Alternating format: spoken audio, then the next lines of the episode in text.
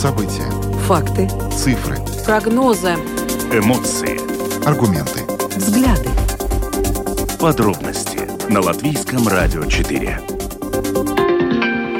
Здравствуйте, в эфире Латвийского радио 4, программа «Подробности», ее ведущие Евгений Антонов и Юлиана Шкагала. Мы также приветствуем нашу аудиторию в подкасте и видеостриме.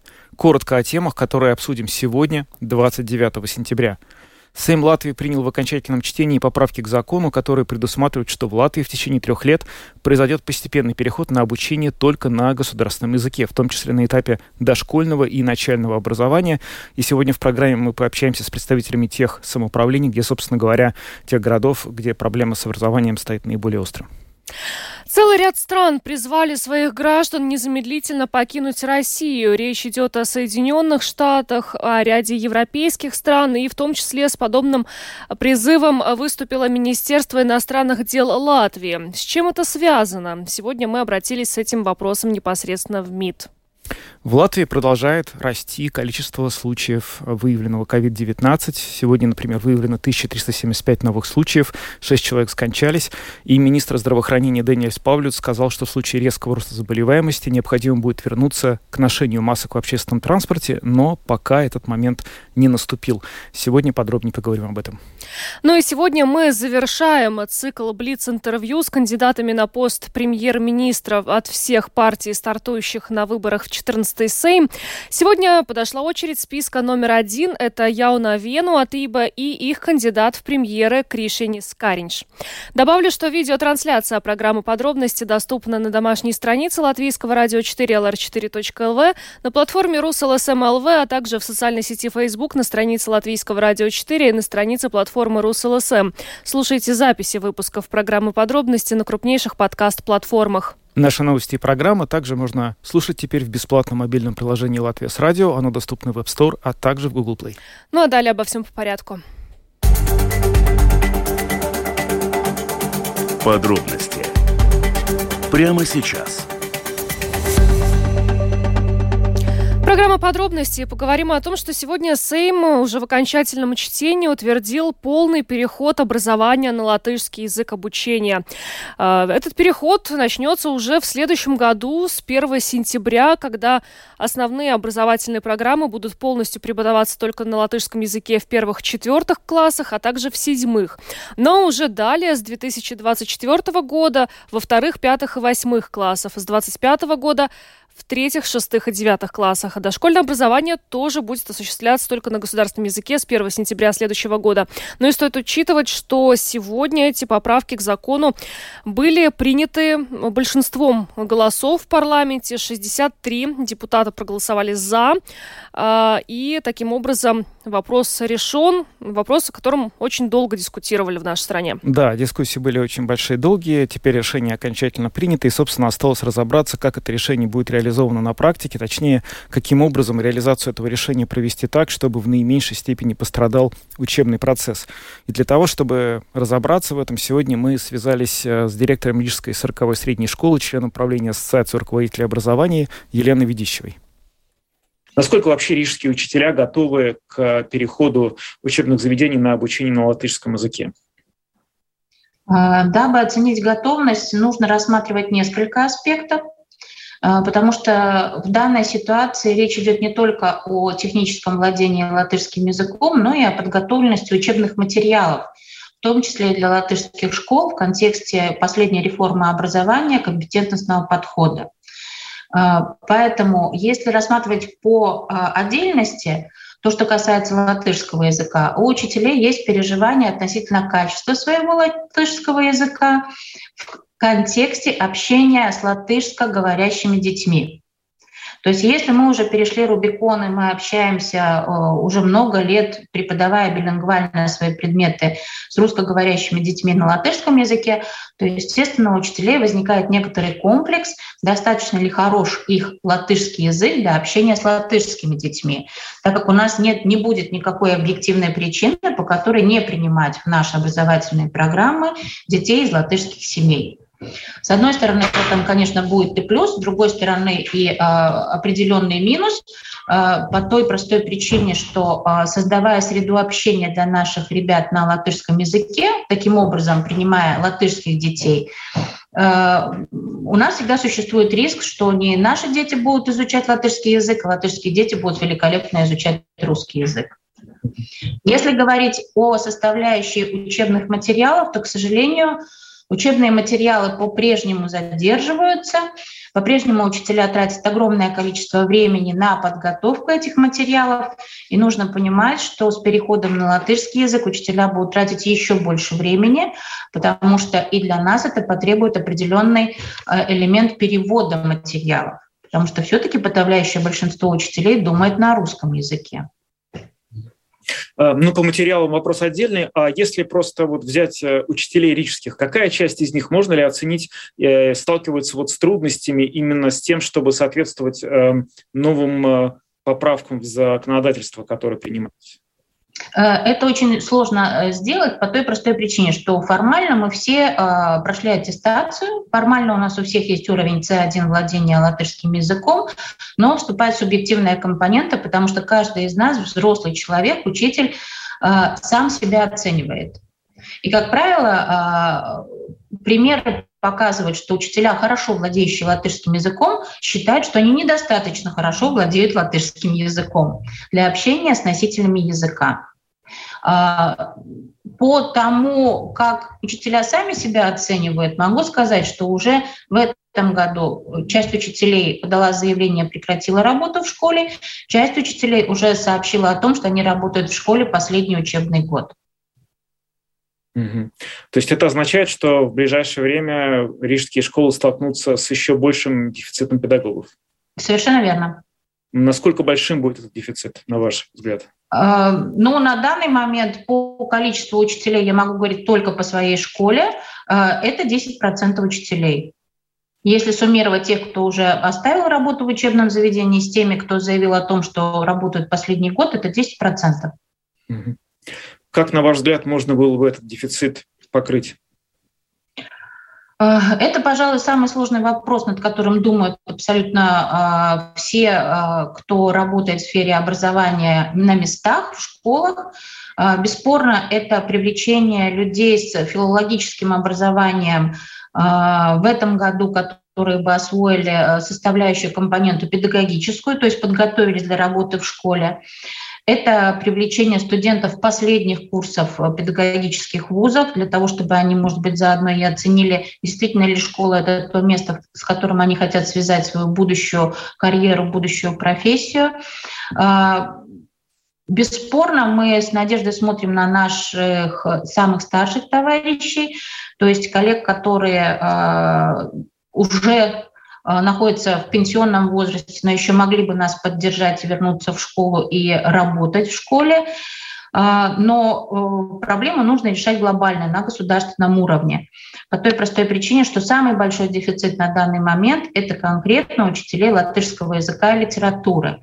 А так как это будет инструмент, это будет э, то, с помощью чего ребята должны будут учиться на латышском языке, то не преподавая качественно латышский язык, реформа обречена на провал.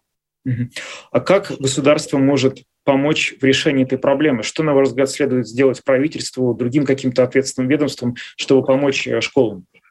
А, я думаю, что правительство должно очень плотно сотрудничать с самоуправлениями.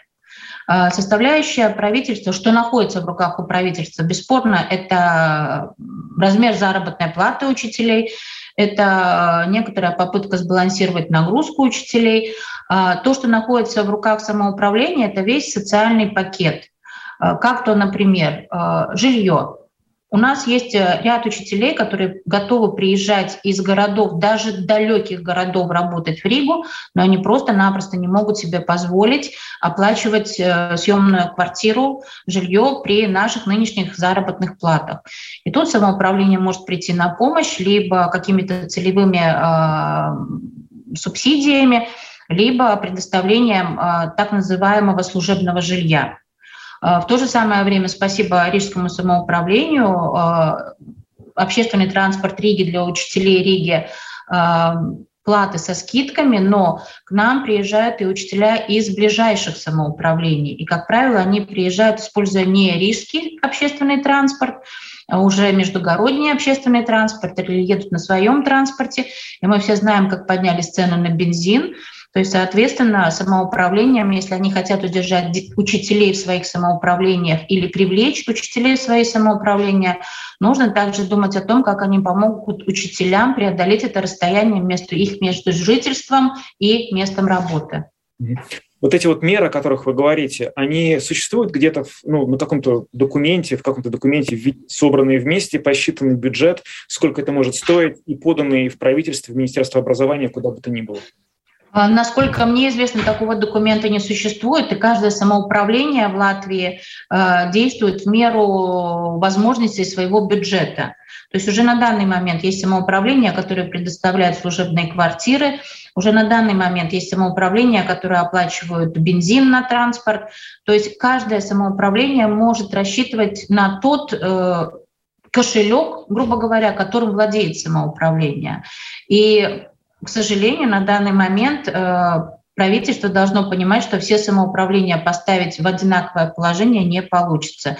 То есть есть самоуправления, которые на данный момент уже могут позволить себе э, социальный пакет помощи учителям оказать, есть самоуправления, э, которые этого не могут сделать. Елена Ведищева, директор Рижской 40-й средней школы, член правления Ассоциации руководителей образования, рассказала о том, каким образом, собственно, вот в Риге из позиции вот ее школы видится проблема соответствия педагогов новым задачам, требованиям, которые стоят перед ними в свете одобрения сегодня Сеймом в последней редакции поправок э, к закону об образовании. А требования есть, потому что э, эти новые правила предусматривают более жесткие требования владения госязыком э, к руководителям образовательных учреждений, к их преподавателям на первую категорию уровня С. А, поэтому у некоторых учителей могут здесь возникнуть проблемы. Но, кстати, как отмечает Латвийский союз самоуправлений, э, больше всего проблем вот в свете перехода образования на латышский язык может быть в таких самоуправлениях, как Рига, э, Даугавпилс, Резекне, потому что там наибольшее число э, школ нацменьшинств. Ну и, собственно, поэтому мы сегодня обратились в Даугавпилс, чтобы понять, как ситуация обстоит там? Да, это, в общем, был вполне логичный и естественный выбор, и мы пообщались сегодня с вице-мэром Даугавпилса Алексеем Васильевым, и он рассказал нам, что вообще а, в городе порядка тысячи школьных учителей и около 630 в дошкольных учреждениях, и на самом деле в школах, по его словам, а, проблема знания языка практически решена, но вот в детских садах она присутствует, по-прежнему остается актуальной. По его словам, порядка 7% педагогов недостаточно владеют языком, а еще около 6%, ну, на самом деле достаточно, но хотели бы эти навыки свои улучшить. Самоуправление организует курсы повышения квалификации. На эти цели тратится порядка 10 тысяч евро. И также он добавил, что, в общем, даже невзирая на то, что учителя и педагоги сейчас все больше готовы к этой ситуации, остается проблема с тем, насколько будут готовы к этой ситуации дети, потому что изучать язык — это одно, а учиться на нем — это другое. Ну и кроме того, вот мы спросили его о том, а, как с его точки зрения государство могло бы помочь в этом самоуправлении, в частности, а, Даугавпилс, и что оно могло бы сделать для того, чтобы этот процесс перехода, он как бы шел более гладко. И вот что он ответил. Что сейчас актуально? Проблема дефицита кадров. Я знаю, что э, перед 1 сентября очень многие директора просто хватались за голову, приходили ко мне за разрешением о том, чтобы объединять уроки в некоторых классах, для, потому что не хватает учителей математики, латышского языка, английского языка, физики, химии и так далее, и так далее, и так далее. И это, я говорю, в нашем городе, там, где есть педагоги. На самом деле, самое первое, что необходимо, это повысить престиж престиж э, работы педагога. Сейчас педагоги, во-первых, виноваты во всем, э, кто бы ни обращался проверяющие инстанции, которые контролируют, там, скажем, латышский язык, методику, э, или это Дибината Дума, или это министерство, то есть всегда остается крайний учитель. Это первое. Второе. Невозможно переживать такое количество проверок, которые сейчас сыпятся на учителя.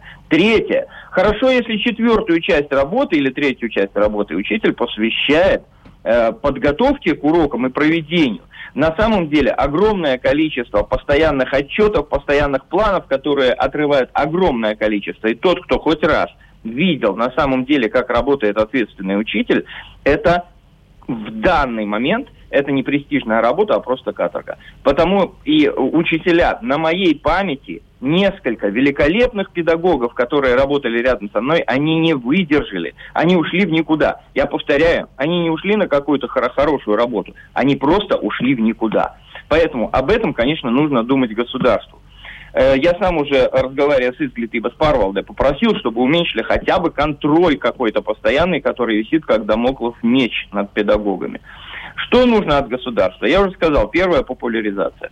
Второе – конечно, нужны э, вложения средств, чтобы привлекать э, в педагогов в школы для того, чтобы э, они э, не уезжали за границу, э, скажем, просто с сиделками э, со своим образованием и опытом, а работали в Латвии. Конечно, нужны ресурсы. Вчера ко мне пришли э, руководитель управления образования и совет директоров школ. Они мне показали, только показали, какое количество сотен тысяч и миллионов необходимо для того, чтобы просто качественно организовать сдачу экзаменов в школах. Они мне это показали. У самоуправления просто нет таких денег. Что нам делать? Они показали мне следующее. Посмотрите, государство, ну, условно, там выделяет 5 евро на ученика, например, на учебники, а один учебник стоит 20.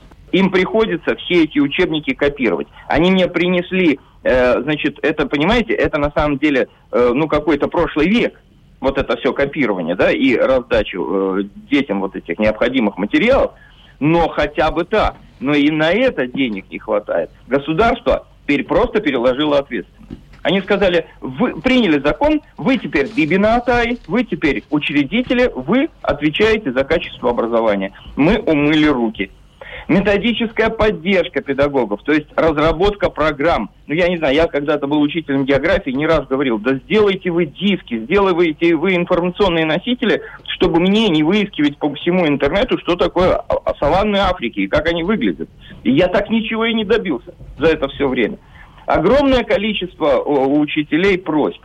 Значит, я хочу вам сказать следующее. Если мы будем продолжать двигаться в сторону политических войн, а не в сторону решения проблем своих здесь, латвийских, мы на самом деле ни к чему хорошему не придем. Что ж, это было мнение Алексея Васильева, вице-мэр Даугавпилса, который рассказал о том, чего он ожидает от государства в свете принятия сегодня в окончательном чтении Сеймом э, поправок в закон об образовании, которые утверждают э, статус образования только на государственном языке. Ну, кстати, эти поправки также предусматривают, что обучающиеся имеют право на получение индивидуальной поддержки в изучении государственного языка в дошкольном основном образовании в случае необходимости. Это означает, что э, детей не оставят без помощи в случае, если они не будут понимать какие-то вещи на государственном языке, то есть, ну, все будут э, подходить учителя с пониманием все-таки лояльно. Э, к этим вопросам. Но, э, очевидно, как мы слышали, проблемы есть в школах нацменьшинств, особенно это касается учителей, э, у которых, возможно, недостаточные знания государственного языка для того, чтобы обучать школьников. Ну и учебные материалы, да, как вице-мэр Даугавпилс тоже отметил. Но, в общем-то, я думаю, что мы эту тему еще будем обсуждать. Когда начнется этот постепенный переход, будет более понятно вообще, в какой ситуации оказались школы. Да, безусловно. А пока переходим к следующей теме и поговорим о том, как, э, собственно говоря, а, внешнеполитическое руководство ряда стран, Латвии тоже предостерегает жителей, своих жителей от того, чтобы они находились в России. Глава МИД Латвии Эдгарс Ринкевич а, написал, что призывает всех жителей Латвии покинуть Россию, если они там находятся, и не посещать эту страну. Ранее аналогичные призывы опубликовали государственные структуры Соединенных Штатов, Польши, Болгарии и некоторых других стран. Ну и сегодня мы обратились в Министерство иностранных дел Латвии с вопросом, э, почему вновь э, внешнеполитическое ведомство приняло решение распространить э, подобный призыв вместе с рядом других стран. И более подробно об этом нам сегодня рассказала директор консульского департамента Министерства иностранных дел Латвии Агнеса Салыня. Galvenokārt jāsaka, ka šis aicinājums ir saistīts, protams, ar Krievijas valdības lēmumu par мобилизацию. Этот призыв главным образом связан с решением российских властей объявить мобилизацию. Мы видим, что это решение вызвало широкий резонанс и в самой России. Российское общество на это реагирует очень по-разному, и никто не может прогнозировать, как ситуация будет развиваться дальше. Поэтому мы призываем по мере возможности отказаться от поездок в Россию, а тех латвийских подданных, которые сейчас находятся там, мы призываем покинуть эту страну. То есть существуют какие-то риски непосредственно на территории России для латвийских подданных? Э, ну, ясака так. Нельзя сказать, что эти риски относятся конкретно к латвийским подданным. Эти риски, как мы знаем, существуют уже давно. Я думаю, слушатели помнят, что мы уже достаточно давно распространили призыв отказаться от поездок в Россию. МИД Латвии с подобным заявлением выступал уже в начале года, когда началась эскалация ситуации. Когда Россия напала на Украину, с таким призывом мы выступали неоднократно. Мы видим, что сейчас в России проходят и акции протеста против мобилизации задержания. Если вдруг латвийский подданный, ну, попадает в какую-то такую чрезвычайную ситуацию на территории России, Латвия ему сможет оказать помощь там? Э, эти возможности у нас сейчас есть? Э, ну, я, Это сложный вопрос. В том числе и по этой причине мы призываем не ездить в Россию. Наши возможности оказывать консульскую помощь на территории России сейчас сильно ограничены. Во-первых, это связано с тем, что многие наши представительства в России закрыты. В Санкт-Петербурге, Пскове, Калининграде они не работают. У нас осталось только посольство в Москве. Во-вторых, если, например, латвийского подданного там задерживают или что-то еще, то наши возможности помочь очень ограничены. Сотрудничество с различными российскими учреждениями сейчас очень затруднено.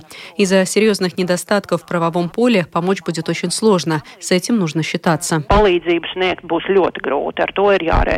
И еще один момент, о котором предупреждают латвийских подданных, которые пересекают, кстати, не только российскую, но и белорусскую границу, mm-hmm. это риски, связанные с разведкой со стороны mm-hmm. там, России и Беларуси.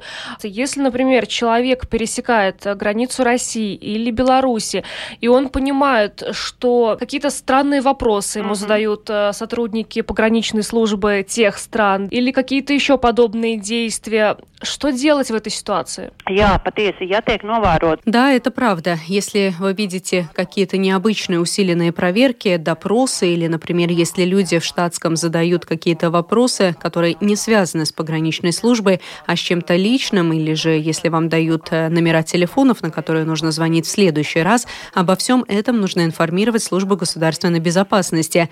На их домашней странице есть контакты. Но это точно те вещи, о которых нужно информировать. Агнеса Салани, директор консульского департамента Министерства иностранных дел Латвии, рассказала нам, почему, собственно, не только наша страна, но и другие европейские страны и США решили повторно распространить э, призыв э, покинуть Россию и не въезжать на территорию этой страны. Это связано в первую очередь с мобилизацией, которая э, была объявлена там недавно. Ну и вот еще к последнему вопросу о рисках разведки на границе при пересечении границы России или Беларуси, то ну вот что делать делать в конкретной ситуации, я еще пыталась уточнить, ну, подходит э, там человек в штатском, да, а, задает какие-то вопросы, которые абсолютно не связаны с пересечением границ, какие-то личные вопросы. Ну, ну что, что делать? Не разговаривать с ним? Нет, не получится. Агнес Салани тоже говорит, что, скорее всего, вы будете отвечать ему ну, какими-то общими фразами. Э, ну, главное, никаких подробностей, деталей о себе, о своих близких э, в этом случае не раскрывать, а по возвращению уже сразу же обратиться в службу государственной безопасности. Да, ну на самом деле э, ожидания, то есть, э, естественно, это связано с э, все эти решения, которые принимают западные страны, и Латвия тоже, это связано, как совершенно справедливо сказал Юлиана, с мобилизацией, которая вроде бы частичная, а на самом деле уже носит характер абсолютно сплошной мобилизации, проходит в России вот эти последние дни. Но, тем не менее, эти решения связаны еще и с ожиданием еще дальнейшей эскалации ситуации, поскольку, как сегодня стало известно, на завтра в России намечено мероприятие, когда когда вот эти вот аннексированные части Украины будут э, присоединены к территории России, будут подписаны некие документы, это все произойдет в Москве. И, соответственно, как предполагают ряд политологов и журналистов, э, Путин, объявляя об этом на своей речи, может э, также объявить о необходимости частичного введения военного положения. И это, на самом деле, тоже угроза, которая витает в воздухе, потому что с территории страны, где военное положение введено, эффективно эвакуировать граждан практически невозможно, защитить граждан юридически практически невозможно, и на самом деле все, что сейчас э, внешнеполитические ведомства западных стран могут сделать, это предупредить граждан о том, что опасность существует, лучше туда сейчас не ездить, и если вы там находитесь, лучше вернуться домой. Да, потому что, э, как уже и сказали в Министерстве иностранных дел Латвии, в каких-то чрезвычайных ситуациях оказать помощь нашим гражданам уже сейчас практически невозможно, потому что никакого сотрудничества нормального с российскими учреждениями просто нет э, в этой ситуации. Э, поэтому советуем прислушаться э, к призыву МИДа. Ну а пока поговорим о распространении COVID-19. Давно, кстати, не обсуждали эту тему. Казалось, она уже сошла на нет, но все-таки заболеваемость растет, э, к сожалению. Хотя, в общем-то, выглядит, что все не так страшно, как, например, было год назад. Хотя цифры, вот, которые мы получаем каждый день от Центра профилактики и контроля заболеваний, ну, по-прежнему достаточно большие, все-таки нельзя сказать, что мы находимся в той же ситуации, как э, год назад, поскольку и больницы сейчас не перегружены. Да, это на самом деле главное отличие, на которое обращают внимание, в общем-то, и специалисты. И вот то, что сегодня заявил министр здравоохранения Даниэль Павлюц, как раз, а, собственно, этого и касается, что несмотря на то, что рост распространения заболеваемости есть, он достаточно высокий, о введении, возвращении масок даже в транспорт транспорте речи пока не идет. Но основное отличие понятно в чем. Оно в том, что нынешний штамм коронавируса, который распространяется сейчас здесь, он не такой опасный. Он а, вроде бы высокозаразный, и поэтому большое количество людей начинают заболевать а, этим подвидом. Но при этом, а, в общем, это не приводит к таким серьезным драматичным последствиям, как это было год назад, когда из-за распространения коронавируса реально прекращали оказывать услуги а, целые там э, больницы, не могли работать производственные учреждения, приходилось закрывать школы, и, в общем, все в таком роде. Ну и сегодня э, директор департамента анализа риска и профилактики инфекционных заболеваний Центра профилактики и контроля заболеваний Юрий Перевозчиков в эфире Домской площади нашему коллеге Андрею Хуторову э, более подробно вот с точки зрения эпидемиолога рассказал о том, в какой ситуации мы сейчас находимся. И самое главное, о чем, наверное, многие сейчас э, про себя спрашивают, э, вернутся ли маски, потому что мы видим сейчас переполненный общественный транспорт, учитывая вот эту сезонность, э, люди заболевают не только ковидом, но и другими э, видами вирусов. Ну, в общем-то, сегодня мы, можно сказать, ответ на этот вопрос получили. Ну и министр здравоохранения Даниэль Павлюц тоже отметил, что в случае, если заболеваемость будет расти стремительно, то масочный режим в общественном транспорте э, вернется в нашей стране. Но вот что сегодня Юрий Перевозчиков рассказал э, в Домской площади. Э, в прошлом году было несколько иначе. Заболеваемость поднималась в конце августа очень умеренно, в сентябре, и так и продолжалось дальше, потому что распространился новый подвид коронавируса, дельта-вариант, и свой максимум был в ноябре и да, с переходом на э, декабрь. То есть в то время это шло без остановки, и постепенно эта кривая превратилась в экспоненциальную, и очень стремительный рост наблюдался именно в октябре и в ноябре. Пока что мы видим на сегодняшний момент несколько другую ситуацию. Мы с некоторым запозданием примерно в три недели отстали от других европейских стран, южных европейских стран, где волна, связанная с разновидностью а, омикрона, а, пятым вариантом, прошла немножко раньше, и у них больше, более долгое время проходило снижение. У нас же снижение прошло э, позже, и э, начиная с сентября, что было предполагалось и что было спрогнозировано достаточно точно, потому что другого варианта быть не могло, э, осенние факторы повлияли на очередной рост, и мы начали с несколько более высоких показателей этот рост. Но до сих пор, до сих пор мы не достигли тех показателей, что были в августе. В августе была более высокая заболеваемость и более высокий процент позитивных тестов. И что мы видим последние дни, последнюю неделю, скажем, мы видим э, стабилизацию процесса. И, кстати говоря, это не только э, в Латвии, это и у наших соседей в Литве, и в целом по Европейскому Союзу. Э, как выглядит так, что заболеваемость, очередной подъем, ранний осенний подъем достиг, видимо, своего максимума. Э, ваши коллеги добавляют, э, если не появится новый вариант э, ковида, микрона или какие-то другие буквы греческого алфавита. То есть впереди нас ждет спад, господин Перевозчиков? Э, если у нас не появится нового варианта, то, очевидно, э, будет достаточно высокая заболеваемость продолжаться. Мы видим, что каждый, из, э, каждый четвертый образец проведенного исследования на ковид показывает позитивный результат. Это значит, что каждый четвертый заболевший респираторными инфекциями заболевает заболевает именно ковидом в настоящий момент. Это очень высокий показатель. То есть ковид доминирует, и это доминирование будет продолжаться, скорее всего, в ближайшее время. И прогноз, э, мы, думаем, что в принципе по крайней мере, в течение ближайших четырех недель заболеваемость будет оставаться такая же высокая, как на сегодняшний момент. И э, будет некоторый прирост наблюдаться пациентов в больницах. Почему? Потому что ну, это требует всегда определенного времени. Человек заболевает, потом э, он попадает в больницу с каким-то интервалом от своего момента заболевания. Это всегда было и будет. И то, что мы наблюдаем сейчас в больницах, что вы отметили, там, скорее всего, надо немножко иначе оценивать ситуацию. На самом деле больных много, э, зараженных ковидом, но только лишь 35% из, из всех э, заразившихся э, ковидом и находящихся в больницах именно лечатся там, потому что у них ковид. Э, на вчерашний момент это было 110 больных.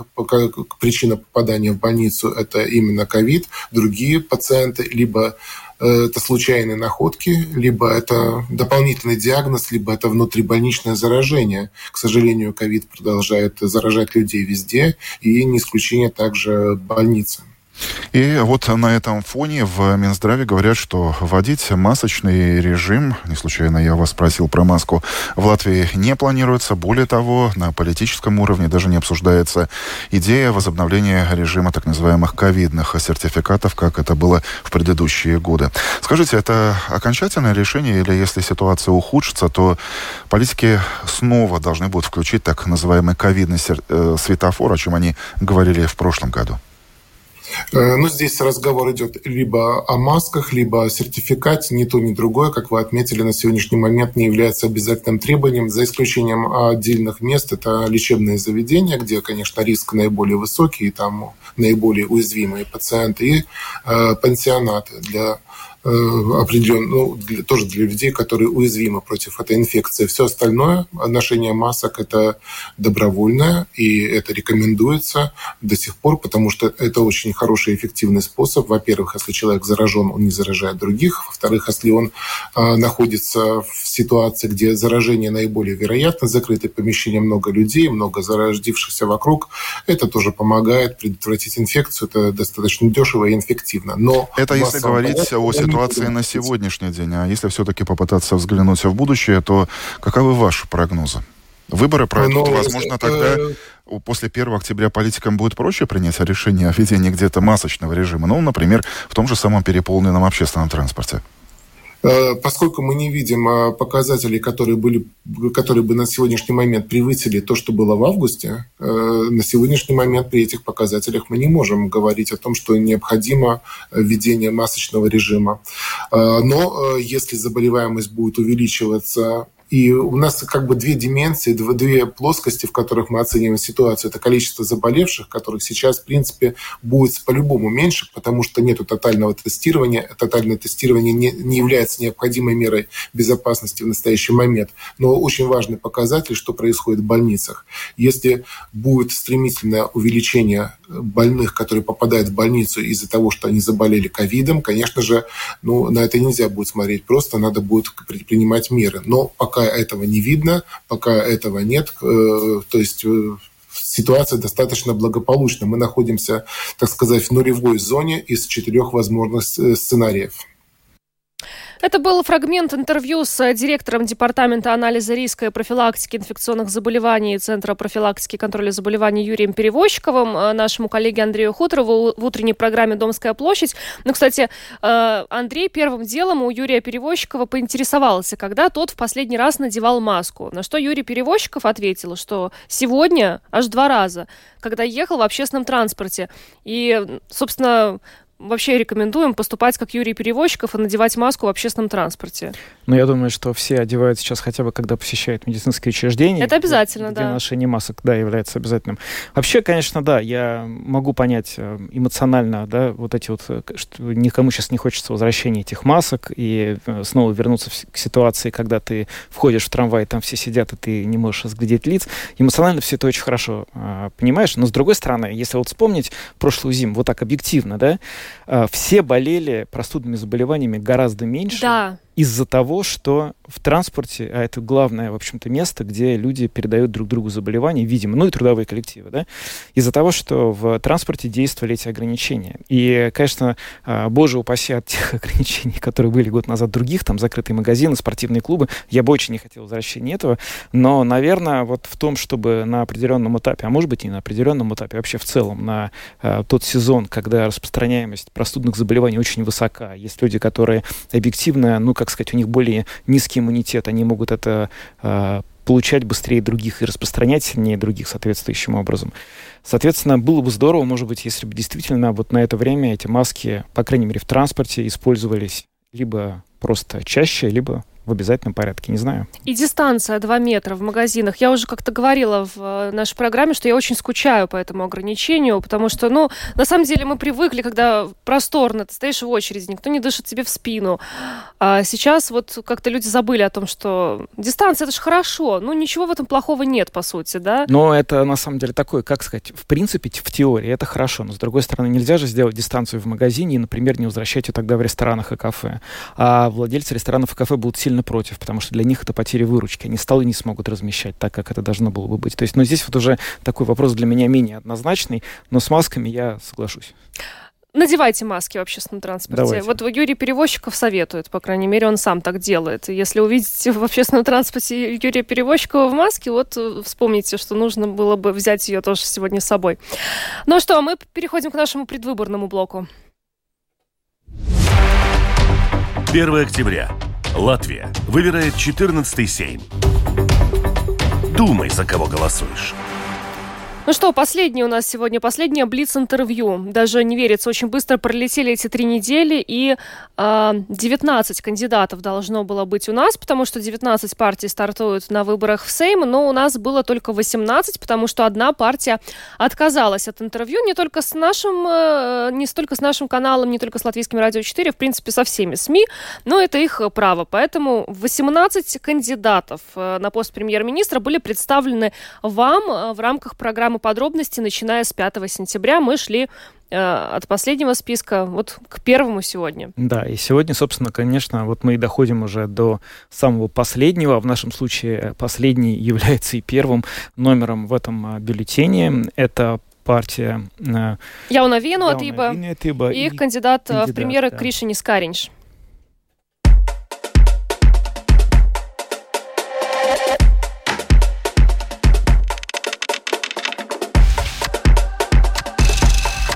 Galvenais, самое главное, что избиратель должен знать о вашей программе. Par mūsu programmu, man liekas, jaunai vienotībai. В отношении программы «Нового единства», мне кажется, как бы то ни было, нас хорошо знают. Как политиков, так и наш подход к тому, как развивать нашу экономику, нашу безопасность, нашу систему образования. Это те три главные отрасли, на какие мы делаем акцент. Главное не только программа, на мой взгляд, но и кто будет ее исполнителями. Похвальбы одной и другой партии хорошо выглядят на бумаге, но если посмотреть на людей и, может, на тех, кто стоит за ними, со мной и моей партией все очень просто. То, что на глазах, то и есть. Носauciet, назовите, пожалуйста, три главные проблемы Латвии, которые вы в первую очередь будете решать на посту премьер-министра. Mums izaicinājumu. У нас в Латвии много вызовов. Главное, на мой взгляд, продолжать двигаться по начатому пути. Необходимо удержать курс евроатлантической интеграции, само собой.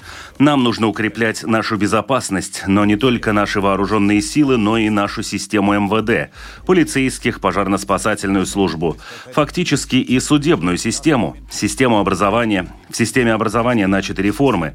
Благодаря административно-территориальной реформе будет будет упорядочена школьная сеть там, где еще это не сделано. Впереди вопросы содержания образования, вопросы педагогов. Не только оплаты труда, но и вопрос, как достичь того, чтобы педагоги были заинтересованы, мотивированы и реально могли работать на одном месте, что пойдет на пользу и педагогам, и учащимся. В общем, главное все это удержать и продвигать дальше. Turēt, kā saka, visu un virzīt. Курай Валст, на какую страну, на ваш взгляд, Латвия должна быть похожа и почему? Vienai. Может, трудно назвать одно государство, но я всегда выступал за то же, что и моя партия, и называл, что это скандинавские страны. Можно добавить к этому и Германию с точки зрения благосостояния, с точки зрения экономической структуры. Это зажиточные страны, но они зажиточны прежде всего потому, что у них сильная экономика, сильные предприятия, хорошо оплачиваемые рабочие места, очень сильный экспорт. Благодаря этому у них есть что перераспределять распределять. Есть деньги на очень сильную систему социальной безопасности. Они богатеют за счет сильных предприятий, но, будучи ответственными, они параллельно создают систему социального страхования. Spēcīga sociālā apdrošināšanas sistēma. Kādas ir jūs, каковы ваши преимущества перед другими кандидатами на пост премьер-министра? Laikam jāatbild, kā pirmo jautājumu. Думаю, нужно ответить так же, как на первый вопрос. Меня хорошо знают. Каждый избиратель может очень хорошо оценить, что я делал, на что я способен. Обо всех других, ну, надо судить как есть. Думаю, одна из самых понятных вещей обо мне – это то, что если я говорю, я делаю. Ни одного пустого обещания я не давал. Например, когда мы пообещали, что педагоги получат прибавку к зарплате, четыре года подряд мы это выполняли. Когда мы говорили, что зарплата медиков будет главным приоритетом в системе здравоохранения, каждый год в течение четырех лет мы выделяли на это третью часть бюджета. Так что если я обещаю, я выполняю. Пустых обещаний я не давал и не буду давать. Ko es esmu solījis, to es arī apņemos izpildīt. Es tukši neesmu solījis un nesolīšu. Bet kāda ir jūsu, а какое ваше слабое место? Man vājā vieta. Es esmu šausmīgi Мое слабое место – я ужасно требователен к себе, поэтому и к другим тоже. Мне многое кажется самим собой разумеющимся, что каждый в своей работе возлагает на себя полную ответственность, не ждет сверху указаний. Сейчас вставай и пиши, сейчас не пиши. Это должен делать каждый, и мне это кажется самим собой разумеющимся.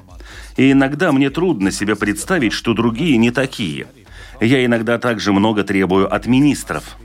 И иногда я бывал очень разочарован, понимая, что для кого-то другого умение проявлять инициативу, брать ответственность в своей отрасли не является столь же само собой разумеющимся, как для меня. ir bijis tik pašsaprotam kā man. Куру Пасал, какой мировой политик является для вас ориентиром?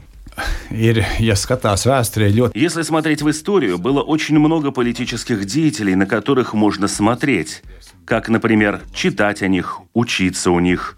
Но сегодня, в наши дни, есть руководитель одной страны, который пример для нас всех. Это Зеленский.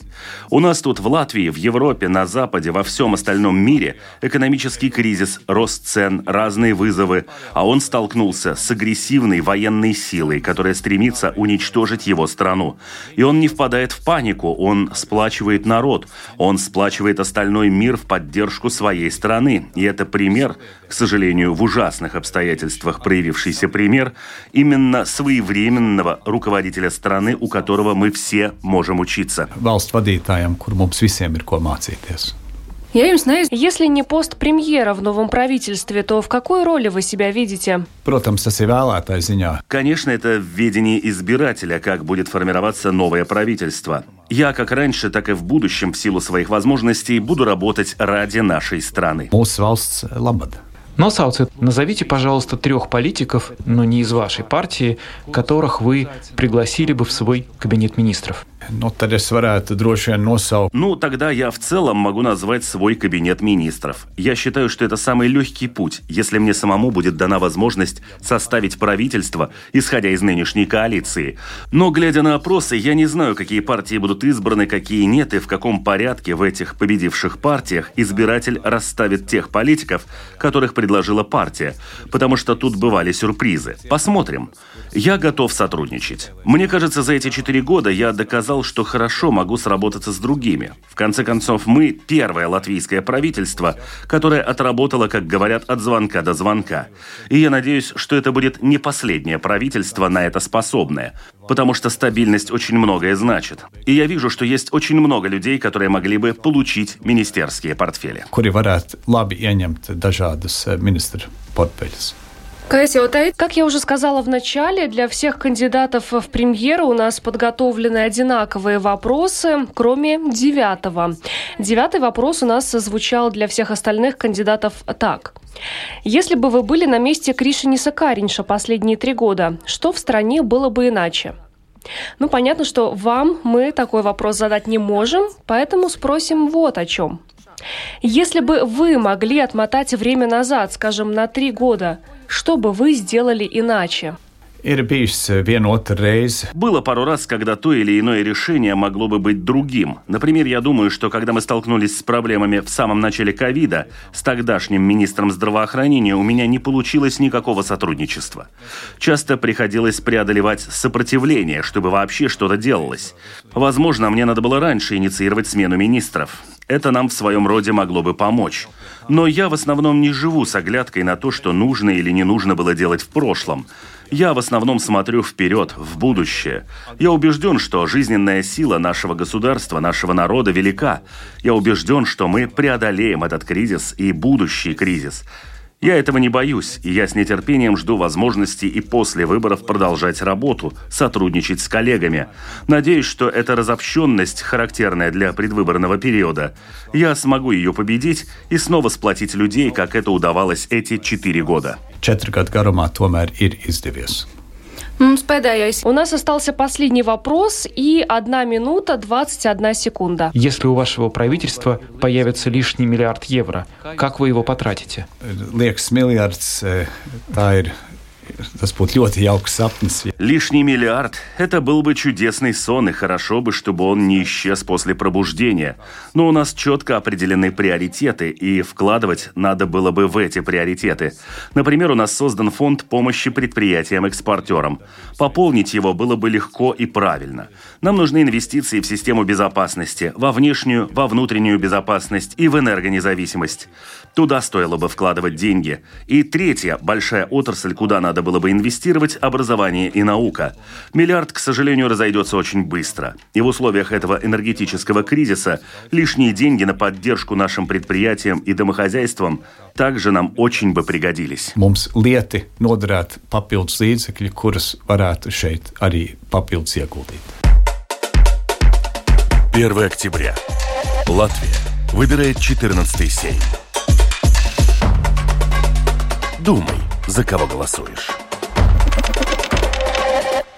Это был кандидат в премьер-министра от списка номер один Яуна Вену от Иба Кришинис Каринч. Ну, и таким образом мы познакомили вас со всеми 18 э, из 19 кандидатов э, на пост премьера от всех партий, стартующих на выборы в Сейм.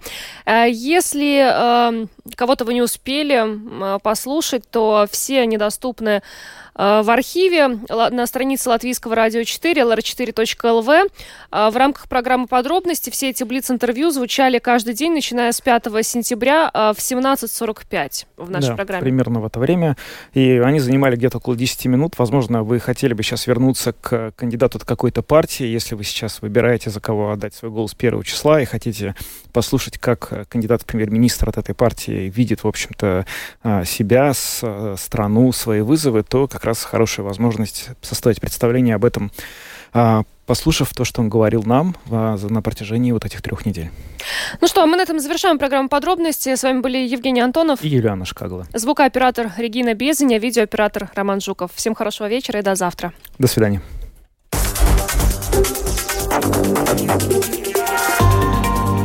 Латвийское радио 4. Подробности по будням.